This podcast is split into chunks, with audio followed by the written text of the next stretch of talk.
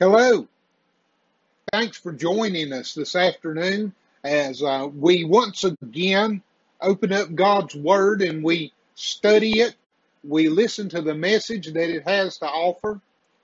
And uh, as you join the inspiring Word and our broadcast for uh, this Sunday afternoon or Sunday evening, uh, I want to thank you again for being a part, for giving us some of your time out of your busy schedule and out of your Sunday afternoon. We hope that this is a hope that this is this is a, a blessing for you. Uh, we're certainly not trying to uh, take you away from your church service. If you have a church that has a Sunday evening service, by all means, we want you to go there. If you are and you want to pick up this broadcast at a later time, it will be posted on our website, uh, theinspiringword.org, and it will be there for download, either in audio or video, uh, to watch it and play it streaming over the internet, uh, whatever your need may be. We just trust that God uses this in your life to be a blessing. Before we get into God's Word, I want to ask about prayer requests. Do you have something on your heart today? Someone, something, some situation, something you're struggling with, some addiction, whether it is a alcohol, a drug, um, whether it is a situation, a system, whether it is something moral or something immoral, whatever it may be going on in your life, God wants to hear about it. We're here, ready and willing to pray with you this evening. As we go to the Lord in prayer, feel free to post anything you would like to post. And if not, that's okay too. God knows your heart. He knows your needs. He knows that trouble that's closest to your soul today. Let's take everything to the Lord in prayer. Let Him have His way in your heart and in your life. And you'll come away blessed. You'll come away at peace. And you'll come away with a clearer mind and a clearer heart to hear God's word. Let's pray. Heavenly Father, thank you for everything that you've done. Thank you for the grace the mercy that you've given in our lives today. Heavenly Father, thank you for the opportunity to once again open your word and break that bread of life with all of those who are going to be listening. Uh, whether it is over Facebook Live, whether it is over sermonaudio.com, uh, whether it is by audio or video, it makes no difference. But Heavenly Father, we thank you we thank you for everything that you've given and done in our lives. And we pray for those right now who are lifting up burdens to you, who have struggles, who maybe feel like they're on their last straw and they just really don't know what they're going to do. God, they need you. They need you in ways that they can't they they can't put into words to. And I know the Holy Spirit is there, making intercession for your children, making intercession for the grumblings and the moanings that they have. Heavenly Father, bless them, walk with them, embrace them. Meet that need that's closest to their hearts and closest to their lives. Bless your word as it's broken today and as it's given out as the bread of life to touch hearts and touch lives. May someone come to know Jesus Christ as Lord and Savior. May us as Christians walk closer to you. May we be inspired to a closer walk with you through your inerrant, infallible, inspired word. In Jesus' name I pray. Amen. Well, I trust that you've had a good Lord's Day. I trust that you have had some time to worship today, that you've taken that time. I know Lori and I have, and we have been worshiping with Blue Ridge Church here in Marion, North Carolina for the last several weeks, and what a blessing that it is. Uh, Pastor Steve Hawkins and the folks there, they're, they're such a blessing. We thank we thank the Lord for them daily.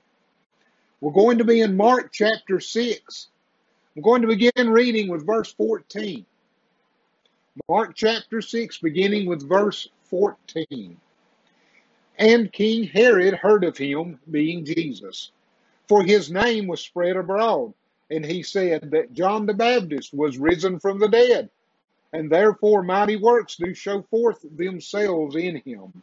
Others said that it is Elias, and others said that it is a prophet, or as one of the prophets. But when Herod heard thereof, he said, It is John, whom I beheaded. He is risen from the dead. For Herod himself had set forth and laid hold upon him, and bound him in prison for Herodias' sake, his brother Philip's wife, for he had married her. For John had said unto Herod, It is not lawful for thee to have thy brother's wife. Therefore Herod had a quarrel against him, and would have killed him. But she said not, but she couldn't, but she could not. For Herod feared John, knowing that he was just a man and unholy, and and observed him. And when he heard him, he did many he, he did many things, and, and he heard him gladly. And when a convenient day was come, that Herod on his birthday made a supper to his lords and high captains and chief estates of Galilee. And when the daughter of the said Herodias came in and danced and pleased Herod and them that sat with him, the king said unto the damsel, Ask of me whatsoever thou wilt, and I will give it thee. And he sware unto her, Whatsoever thou shalt ask of me, I will give it thee unto the half of my kingdom. And she went forth and said unto her mother, What shall I ask? And she said, The head of John the Baptist. And she came in straightway with haste unto the king and asked, saying, I will that thou give me by and by in a charger the head of John the Baptist. And the king was exceeding sorry. Yet for his oath's sake and for their sakes, which sat with him, he would not reject her. And immediately the king sent an executioner and commanded his head to be brought. And he went and beheaded him into prison. And he brought his head in a charger and gave it to the damsel. And the damsel gave it to her mother. And when his disciples heard of it, they came and took up his corpse and laid it in the tomb. What we have in this passage is not just a historical account of what happened to John the Baptist, though it is, and it's very accurate. But that's not the underlying context of this passage. What we have here is a picture of the sovereign power of the conscience. Let me say that again. It is the sovereign power of or over the conscience, the conscience of man. In this case, we have a Herod, a ruler, a very powerful man. As a matter of fact, such a powerful man he took that power and he used it in very ungodly ways. He used it in ways that honored only his immoral lust. You see, he was he was already married. He was married to the daughter of a fellow king or ruler, and he fell in love with or in lust over his brother Philip's wife, Herodias. Well, he divorced his wife unlawfully. Now, this is under God's law. There was no reason for the divorce. She had done nothing wrong. She had no judgments on her of God or of man. But For the simple fact Herod lusted after another woman, he divorced his wife and he took her and broke up her marriage to her brother so that he could marry her. And John the Baptist called this out. He called it out in the book of Matthew. If you'll go back there, you can read the full account. He he told them, he pointed it out to Herod that it was sin. Now, we learn from this that it actually pricked Herod's conscience, but it didn't Herodias. You see, Herodias, she would have killed John the Baptist if she could. We've already read that. She had it in for John the Baptist. She was going after him. She wanted him dead. She did not want him influencing the people in the kingdom against her and Herod over what they had done. She wanted to keep their sin secret and buried, and Herod was more than willing to go along with the problem. He was more than willing to go along with that attitude. You see, neither one of them were repentant about their problem or about their situation. Neither one of them. Even though Herod, as I said, Herod's conscience had been pricked. Herod, I believe, was under conviction. But Herod was being led around by Herodias. That being said, we found ourselves in a spot where we get a picture or a place where we get a picture of what was going on in Herod's heart and how he handled it. And from that situation, we find ourselves in a spot where we have to look in the mirror and we have to ask ourselves the question How am I dealing with my conscience? How am I dealing with things in my life? What's taking place? Am I getting closer to God or am I getting farther away? Am I getting more sensitive to what God is calling in my heart and life? Or am I hardening my heart and becoming more resistant to it? It's only one of those two. There are no in betweens. There are no uh, middle grounds there where we can stand in a gray area and feel like that we're happy. Having one foot in the kingdom of heaven, satisfying God, and one foot in the world satisfying man. That does not exist.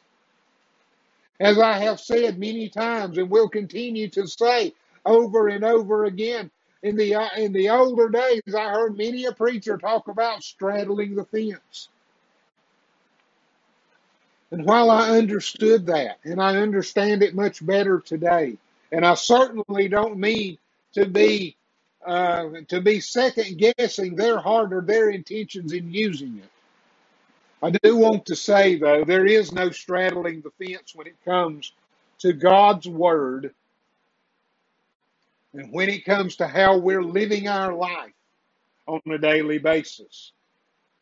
You and I are either living it to the glory of God or we're living it to the glory of self. There are no middle grounds. Where do we stand? What does our conscience have to say about us? What is that thing that's going on in our life? And I know we all have them, those moments that we wish we could go back. And we wish with all of our heart that we could relive some decisions in our lives. But we can't. So we can hold them and relive them over and over and over again. And we can listen to the devil tell us over and over again that you'll never be forgiven, you'll never be forgiven. Or we can follow God's word and we can listen to the God's word when it tells us to repent and put them under the cross. What will we do? Now, the devil's going to always be telling you that you'll never be forgiven.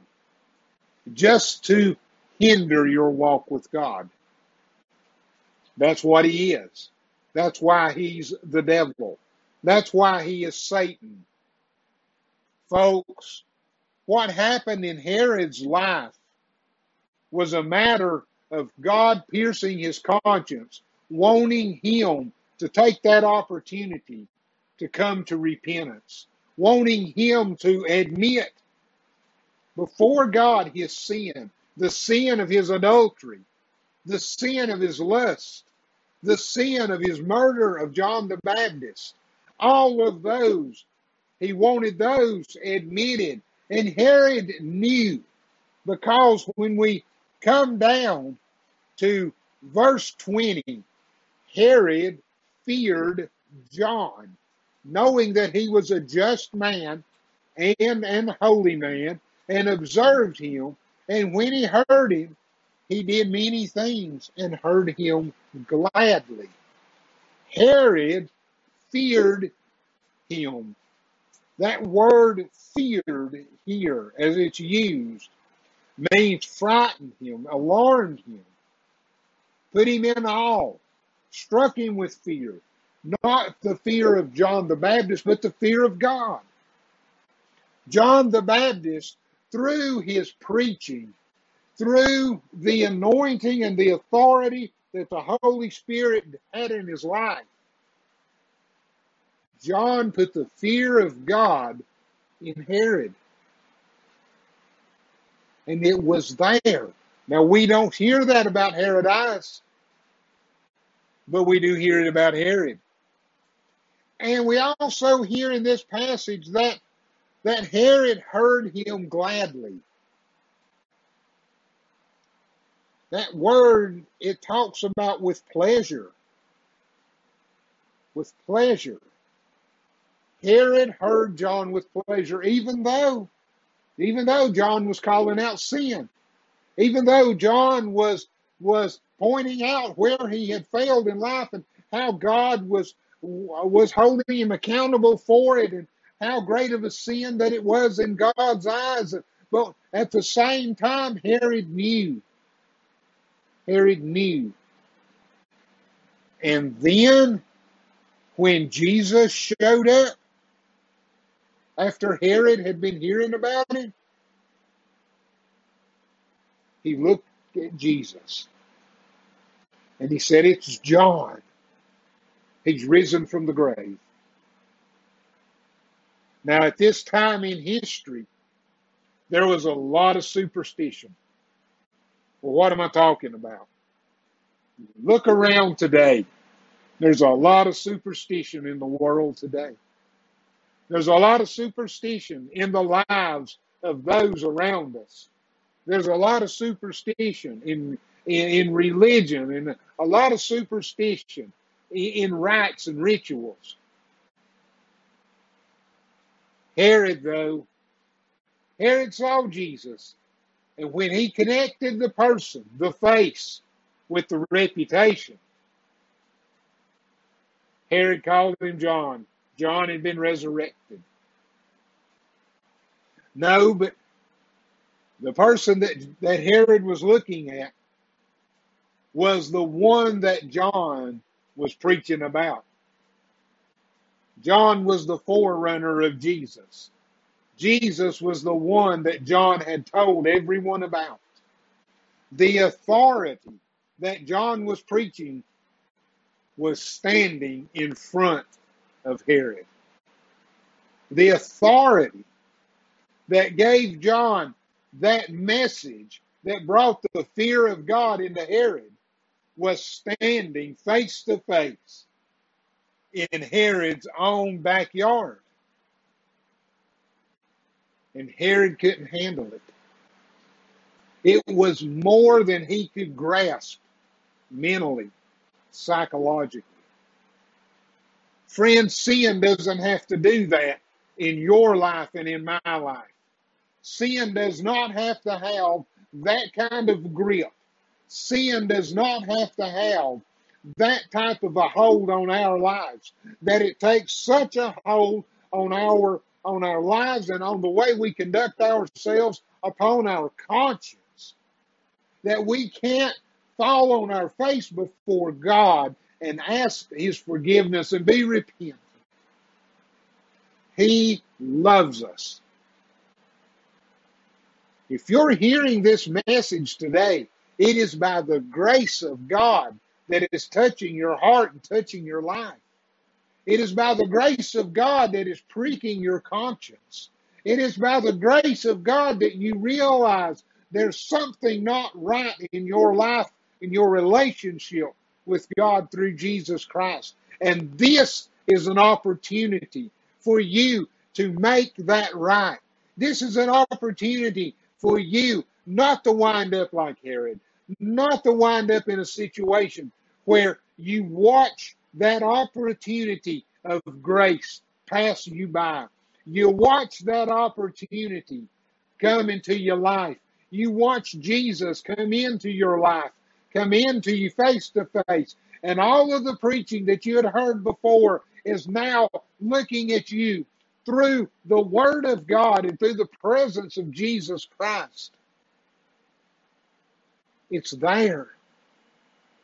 It's there. If you are, if you're dealing with something today, and all of us do on a daily basis, it's how we deal with it that is important. It's how we deal with it that moves and works in our lives. We can deal with it as Herod did and in a superstitious manner, something that makes our worldly sins be dealt with in a worldly manner so that the world around us understands them and maybe gives us a pat on the back and tells us that it's okay. Or we can deal with them God's way. And God's way is very simple. God's way is just simply coming to Jesus Christ. It's simply coming to Him and asking Him to forgive us of our sin, to apply that blood to our heart, to, to give us the faith to believe in Him, to embrace Him as our Lord and as our Savior, and to know that when we get up, that relationship is there. To know that when we get up, that we are getting up a born again person. Old things have passed away, and all things have become new. That is the peace, and that is the end game that you want in your life. You don't want some ritual. You don't want some religion. You don't want any of these worldly ways of dealing with things. You don't want some superstition. You want the glory, the power, and the sovereignty of God in your life, leading you, guiding you, directing you. Christian, have you erred, swerved, have you gotten on the wrong road? Maybe you're like the character Christian in Pilgrim's Progress. Christian started down the road looking for the celestial kingdom. And he got side railed, sidetracked and derailed because he had listened to wrong to wrong people about going the wrong way to get to his destination. And when he realized it, he started to give up. And I think there are a lot of Christians today who have allowed themselves to be sidetracked and derailed. And there is so much shame in their life that they've just decided to turn around and go back and give up. Because that's what Christian did in Pilgrim's Progress. He turned around and he started back to town, back to where he came from. But he got stopped along the way by a man named Evangelist. An evangelist had already had a conversation with him. An evangelist stopped him. An evangelist got his mind right and his heart right. The man, evangelist got him pointed on the right road in the right direction with the right warnings that there will be difficulties and troubles along this path. But if you stay faithful, if you stay faithful, you might stop along the way.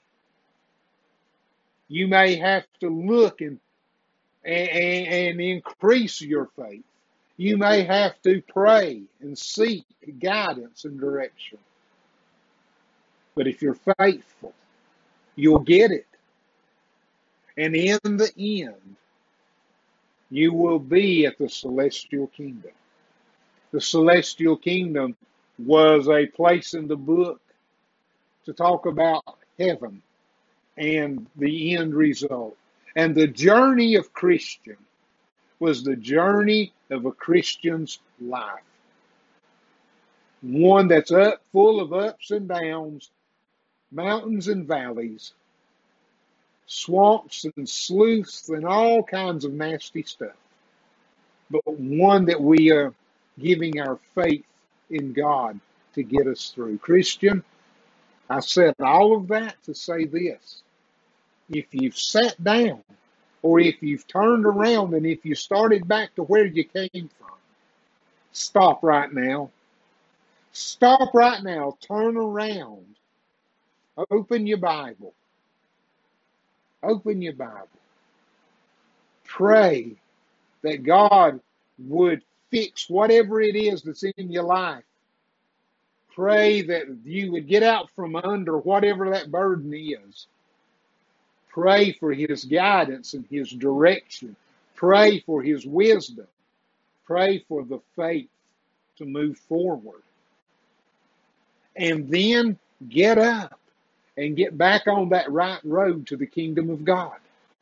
Get back on that road to Jesus Christ following Him, not trying to work your way to Him, but following Him through these difficult days and these difficult times. Life will be much better. Will it be easier? No, I can't promise you that. Will it be simpler? I can't promise you that either. Well, then what can you promise me, preacher? I can promise you that it will be peaceful that it will be fruitful and that it will be faithful. And in the end, you will be blessed. You will not wind up like Herod.